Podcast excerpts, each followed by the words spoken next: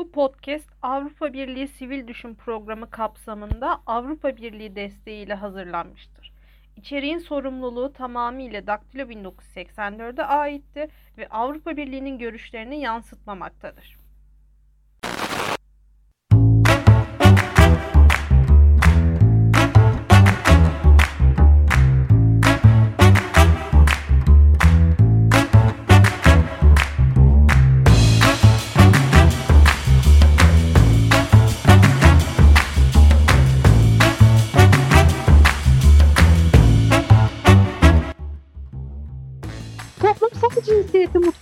Pişiren podcast Mutfakta Ne Var'ın yeni bölümünden herkese merhaba. Ben Meltem Suat. Bugün çok kıymetli bir konuğum var. Sayın Barçın İnanç'la birlikte Avrupa'da son dönemde iyice tırmanışa geçen popülist sağın toplumsal cinsiyete bakış açısını pişireceğiz. Barçın Hocam hoş geldiniz. Merhabalar ne güzel ee, e, bana hocam demeniz beni çok mutlu etti.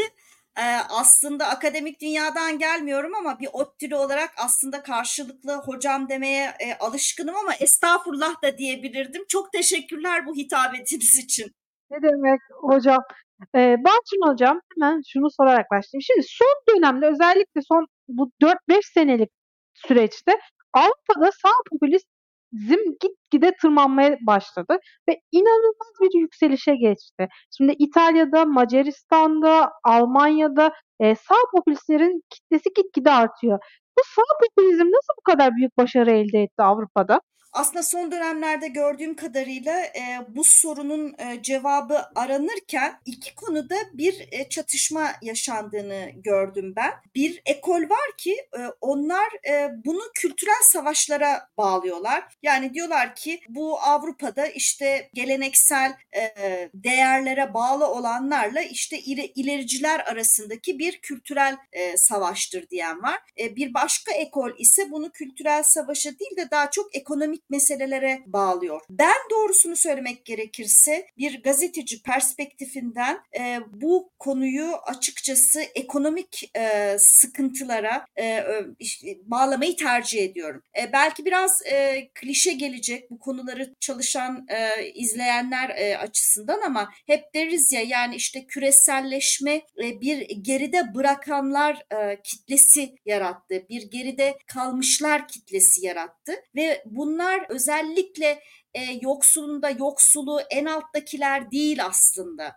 E, orta kademe e, olanların e, özellikle küreselleşmeyle beraber e, ekonomik bir takım e, sıkıntılara e, maruz kaldılar. Yani bunlar illaki e, açlık sınırında olmayı gerektiren bir şey değil ama e, arzu ettikleri, hayal ettikleri gelir ve yaşam biçimine e, ulaşamadıkları için e, giderek daha fazla e, e, bu mainstream dediğimiz ana akım partilerin de kendilerini hiç e, e, dikkate almamaları, gözden e, gözden uzak tutmaları e, nedeniyle, ihmal etmeleri nedeniyle de e, bu kitlelerin özellikle e, popülist e, partilere e, meylettiğini e, düşünüyorum. E, dediğim gibi bir grup e, e, bunun kültürel savaş olduğunu düşünüyor. Ben e, biraz daha e, bunun arkasında aslında ekonomik nedenler olduğunu düşünenlerdenim. Hocam sağ popülist ülkelere baktığımızda yani sağ popülistin egemen olduğu ülkelere baktığımızda şu özellikler çok dikkat çekiyor. Hem çok çocuk politikası izliyorlar, kürtaj karşıtı ve LGBTİ karşıtı, karşıtlığıyla ön plana çıkıyorlar. Mesela ben Macaristan'a baktığımda Viktor Orban'ın Macaristan'ın Türkiye'de çok benzediğini görüyorum aslında. Çünkü Viktor Orban'da e, Cumhurbaşkanı Recep Tayyip Erdoğan gibi e, en az 3 çocuk yerine en az 5 çocuğu teşvik ediyor Macar halkını. Yerli Macar halkının çoğalmasını teşvik ediyorum diyor. Kürtaja karşı çıkıyor, eşcinselliğe karşı çıkıyor. Ve hani şu da çok enteresan. Şimdi sağ popülist kadın liderlere bakıyorsunuz. Aslında sağ popülizm, feminizm karşıtlığı da biliniyor. Ama sağ popülist partilerde bir kadın lider artışı ön planda. Yani Fransa'ya baktığınızda Le Pen, işte İtalya Başbakanı, İtalya'nın ilk kadın başbakanı Giorgia Meloni. Bunlar hani sağ popülist liderler ama sağ popülistler aslında feminizm karşıtı. Bu nasıl bir çelişki? Ee, Bunu birazcık evet, anlatabilir e, misiniz açıklaması kolay olmayan bir çelişki ama sonuç olarak çok basitinden e, çok basit bir mantıkla e, açıklarsak e, e, hani bütün e, kadınlar tabii ki e, dünyaya e, feminist gelmiyorlar. E, kadın doğmak demek e, illa e, kadın haklarını e, sonuna kadar benimsemek anlamına gelmiyor. Zaten e, bazen bakıyorsunuz e, onlar kendi açılarından e, hani e, işte bu termolo- terminolojiye de bağlı kendi dünyalarından baktığınızda aslında belki de e, kadın haklarını daha fazla savunduklarını e, ileri sürüyor e, olabilirler. E, ama genel anlamda baktığımızda ben hep şunu görüyorum. E, bu özellikle kadın hakları, LGBTİ e, vesaire diye baktığımızda gerçek sorunlara çözmekten ne kadar uzaksanız gerçek sorunlara bir çözüm e, üretmek için e, çok acı reçeteler ne kadar fazla gerekiyorsa bence o kadar e, işte kadın haklarıdır, aile değerleridir, LGBTİ'dir e, ya da düşman yaratmaktır. Bunlara mail ediyorsunuz. E, ben e, göç meselesinin de biraz bununla ilgili olduğunu düşünüyorum Avrupa'da. E, yabancı düşmanlığının da bununla ilgili olduğunu düşünüyorum. İslamofobinin de biraz bununla ilgili olduğunu düşünüyorum. Maalesef Avrupa'da e, benim gazeteciliğe başladığım 1990'lardaki e, vizyoner, stratejik düşünen liderler e, yok artık e, ve çareyi böyle e, kısa dönemli e, pansuman çözümlerinde bulan liderler var. E, ve bu liderler dediğim gibi gerçek sorunlara yani e, ekonomik anlamda e, toplumun refaha daha e, eşit e, ulaşmasını e, sağlayacak e, önlemleri e, daha derinlemesine e, düşünüp ve gerekiyorsa bir takım e, acı tedbirleri almaktansa e, işte şeyi çareyi e, oylarını işte bu tür tırnak içinde değerler meselesinden yürütmeyi tercih ediyorlar. E, bu kolaycılığa yani kadın liderlerin de düşmesi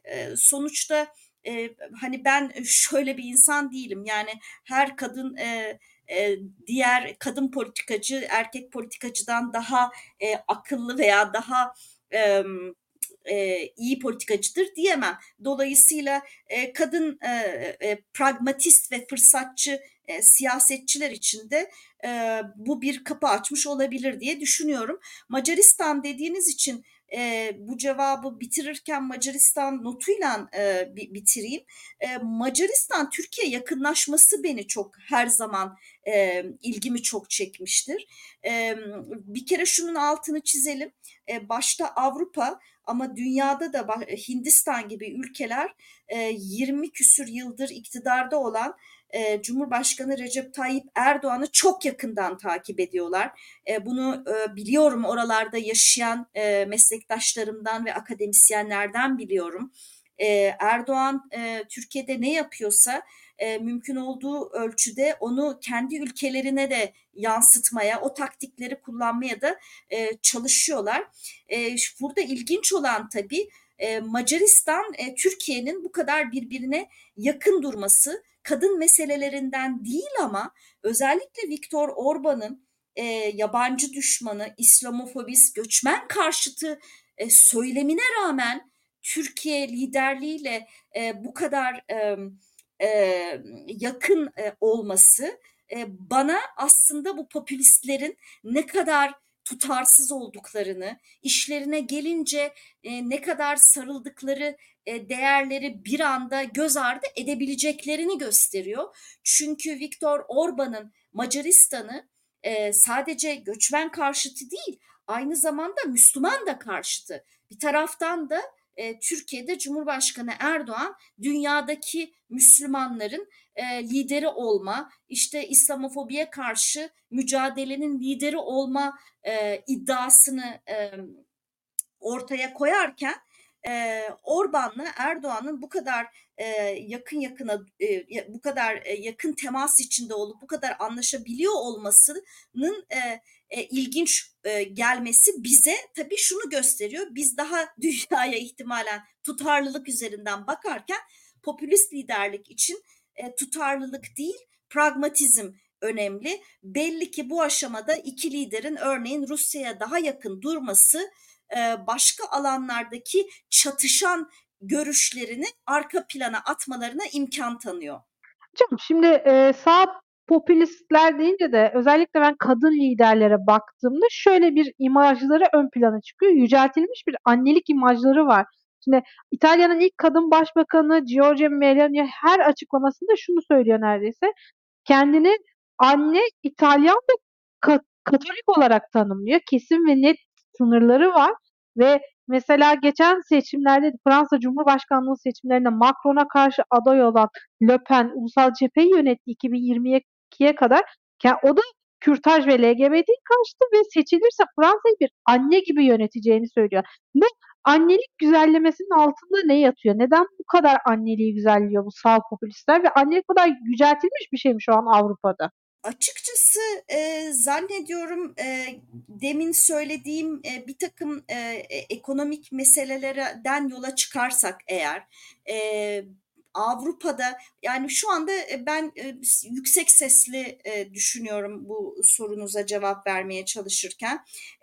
Demin de söylediğimiz gibi özellikle küreselleşme nedeniyle toplumda bir grup insan kendini daha değersiz hissederken ki bunların arasında kadınlar da var anne olma kavramı insanların kendilerini çok daha değerli hissetmelerine neden olabiliyor. Yani diyelim ki bir çalışan kadın çalıştığı iş yerinde kendini mutsuz hissediyor olabilir, işte mobbinge uğruyor olabilir, mobbinge uğramasa bile e, işte e, çalıştırmasının karşılığı yeterli ücret alamadığını düşünebilir vesaire vesaire.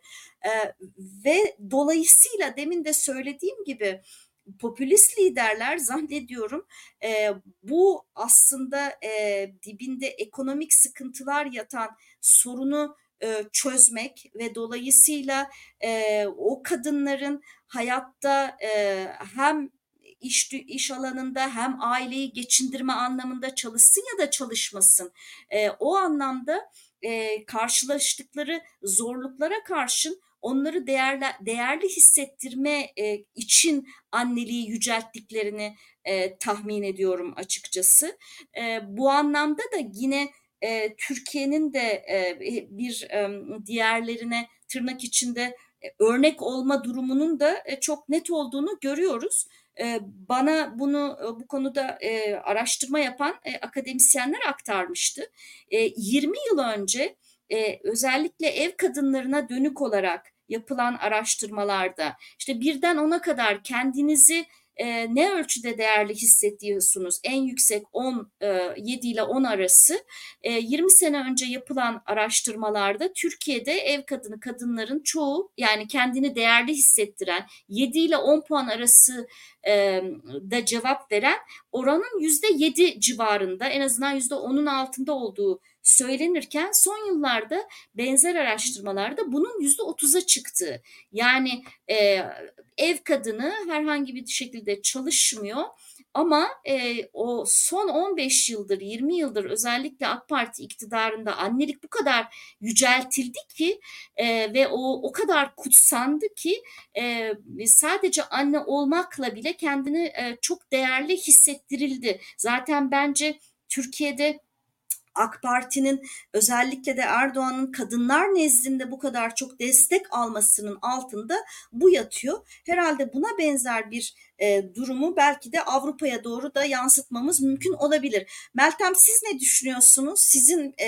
e, farklı bir bakış açınız var mı? Merak ettim. Ya özellikle evet Türkiye örneğini e, göz önüne aldığımızda ki ben de e, Erdoğan'ın aile planlaması politikalarını izleyen bir projeyi yürüttüğüm için aynı zamanda yakından takip ediyorum. Hani devletin ne yapacağını. Evet hani ciddi bir yüceltim, annelik yüceltmesi var. Türkiye'de de çok etkin bir şekilde var.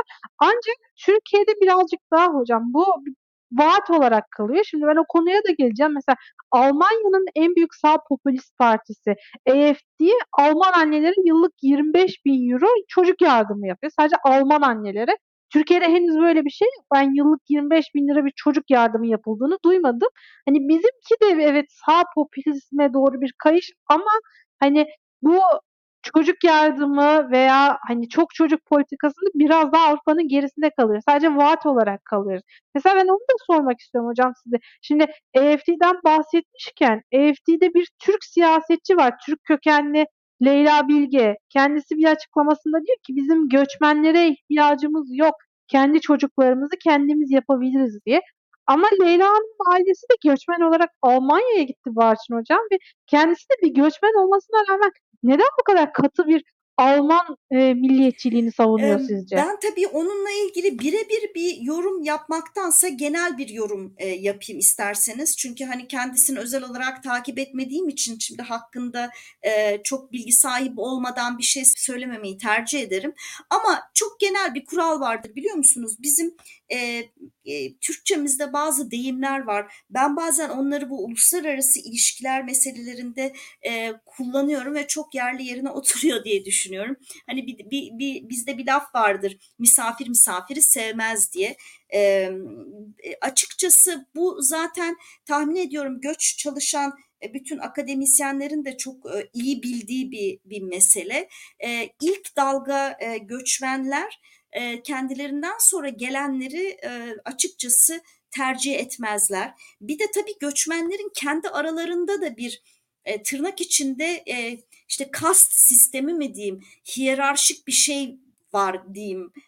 Yani mesela İngiltere için söylenir. Yani genelde işte biraz İngiltere'deki hani Anglo-Sakson beyaz kökenliler işte biraz Pakistanlılara hani tepeden bakar. Pakistanlılar da İngiltere'deki hani daha çok böyle zencilere tepeden bakar gibi.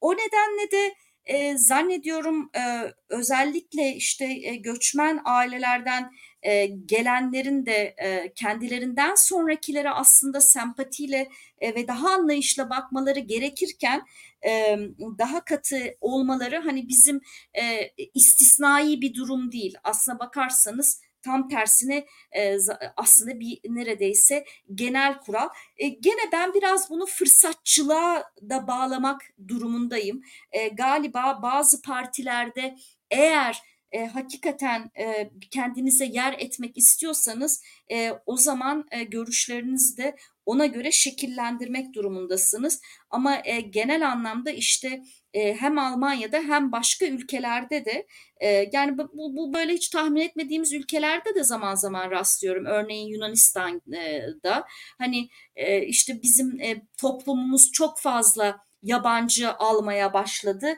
İşte yakında gerçek anlamda Alman kalmayacak, yakında gerçek anlamda Yunan kalmayacak. E, halbuki aslına bakarsanız e, eldeki benim bildiğim kadarıyla bilimsel veriler e, başta Almanya olmak üzere Avrupa'daki çok e, sayıda e, ülkenin e, göçmen nüfusa ihtiyacı olduğunu e, gösteriyor.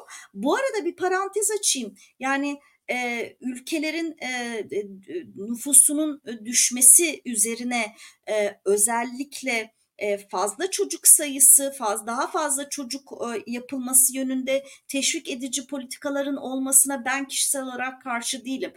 Yeter ki bu politikalar kadını istihdam alanından uzaklaştırmasın.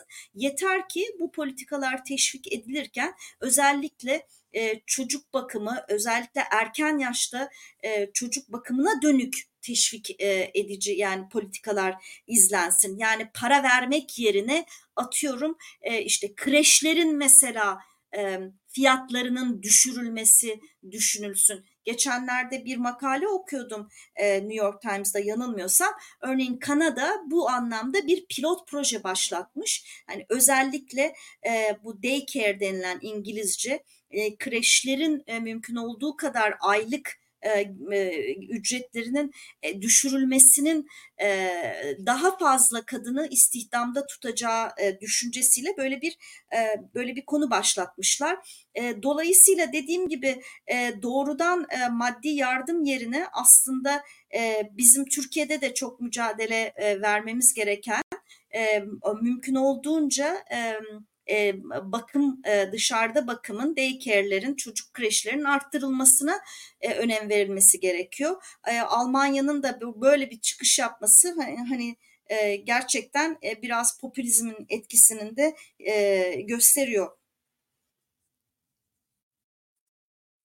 Hocam şimdi e, göçmen konusunda şöyle bir parantez açayım ben de.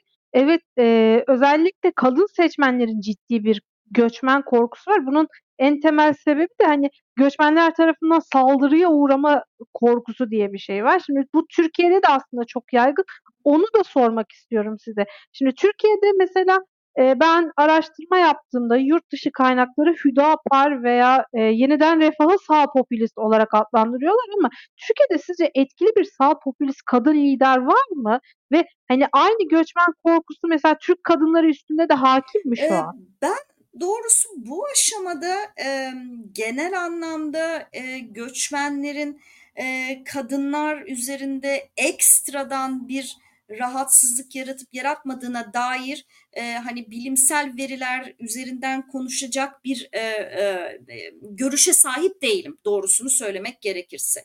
Bence göçmen meselesi Türkiye açısından şöyle bir farklılık e, noktasında o da e, Avrupa olsun, Amerika olsun, Kanada olsun bu ülkeler zaman içinde kademeli olarak e, bazı göçmenlerle e, karşılaştılar ve bunların bir kısmı siyasi göçmendi, bir kısmı sığınmacıydı, bir kısmı da ekonomik göçmendi. Çoğunluğu da ekonomik göçmendi. Türkiye'nin farklılığı çok kısa zamanda çok yüksek oranda sığınmacıyla karşı karşıya kalmış olması ki ben açıkçası Türk toplumunun e, hani e, e, e, Türkçesini nasıl çeviririz? Absorption kapasitesi yani tırnak içinde hazmetme kapasitesinin de e, bu anlamda hani çok e, e, iyi bir sınav vermiş olabileceğini de düşünüyorum. Tabii hak temelli aktivistler belki buna karşı çıkacaklardır. İşte o, şurada böyle oluyor, burada böyle elbette onlar olmasın ama bu kadar kısa sürede bu kadar çok yoğun bir sığınmacı e, karşısında e, yine de ben Türk toplumunun e, oldukça olgun davrandığını düşünüyorum. Bunun tabii bunun en başında en önemli etkisi tabii e, hükümetin açık kapı politikası uygulaması oldu diye düşünüyorum. E, Avrupa'da ise ben genel anlamda göçmenlerle ilgili yapay bir korku oluşturulduğunu düşünüyorum ve deminki meseleye geleceğim. Ne zaman ki siyasetçiler gerçek sorunlara gerçek çözüm üretmektense kolayına kaçıyorlar, o zaman göçmen meselesini çok abartıyorlar. Ben şöyle bir e, örnek vereyim size. Avrupa'da e, çok e, bir, bir uluslararası toplantıda ismini vermeyeceğim Chatham House kuralları olduğu için çok önemli bir Avrupa ülkesinin istihbarat örgütünün başkanının bir sunumu vardı ve bu sunumda e, düzensiz göçü beşinci büyük tehdit olarak sıraladı. Ve bunu söylerken de şöyle söyledi. Avrupa'ya yılda 180 bin düzensiz göç oluyor. Dolayısıyla sınır aşan tehditler çerçevesinde düzensiz göç de en önemli tehditler arasındadır dedi. Bunu söylerken bunu da beşinci maddeye koymuş. Ya 180 bin düzensiz göçmen yılda Avrupa'ya yani komik bundan bir şey olur mu yani böylesine bir tehdit algılaması olabilir mi? 180 bini Avrupa'nın 30-32 ülkesine bölün zaten yani e, dişin kavuğuna sığmaz. Benim görüşüm yani bu istihbarat örgütleri de işte bu siyasetçilere de böyle malzeme veriyor al diyor bunu kullan diyor. Siyasetçi de dönüyor işte böyle bir tehdit algılaması oluşturuyor. Niye? Çünkü gerçek sorunları çözmektense tehditler üzerinden e, gitmek daha kolay. E, kadın e, e lider sorununa e, meselesine gelirsek e, yani şu aşamada yani gördüğüm kadarıyla e, göçmen meselesinde en fazla e, önümüze çıkan Zafer Partisi. O da e, yani e, e, bir erkek tarafından e, şey yapılıyor, e, liderlik yapılıyor. Hani Meral Akşener'i bu bu aşamada e, hani özellikle e, hani göçmen karşıtı popülist lider kategorisine e, sokabileceğimizi e, düşünmüyorum. Her ne kadar Türkiye'de bütün partilerde AK Parti'yi bir tarafa bırakalım göçmenlerle ilgili e, büyük bir e, hassasiyet e, olduğunun da farkındayım. Ne kadar altılı masa biz e, gün e, kazan kazanınca e, bunları işte bir birkaç yıl içinde göndereceğiz dese de kendilerinin de buna inanmadıklarını çok iyi biliyorum. Hocam Zafer Partisi demişken ben son olarak şunu da söyleyeyim. Mesela evet Zafer Partisi şu an hani bir erkek tarafından yönetiliyor ve ben ne sosyal medyada ne çevremde ne de denk geldiğim haberlerde Zafer Partisi'ni destekleyen bir kadın seçmen de görmedim. Bu bana çok ilginç geliyor. Hani Avrupa'da mesela evet e, sağ popülist partilerin kadın seçmenleri görece hani daha e, iyi nitelikte diyelim ama Türkiye'de bu kadar göçmenlerden kadınlar hani mağdur olmasına rağmen e, Zafer Partili bir kadın seçmen kadrosu erkeklerden oluşuyor ve Zafer Partisi'nin bir kadın politikası da yok. Aile ve kadın politikası da yok. Ben parti programını defalarca kez okudum. Hani bir aile politikası yok ya da bir kadın başlığı yok parti programında.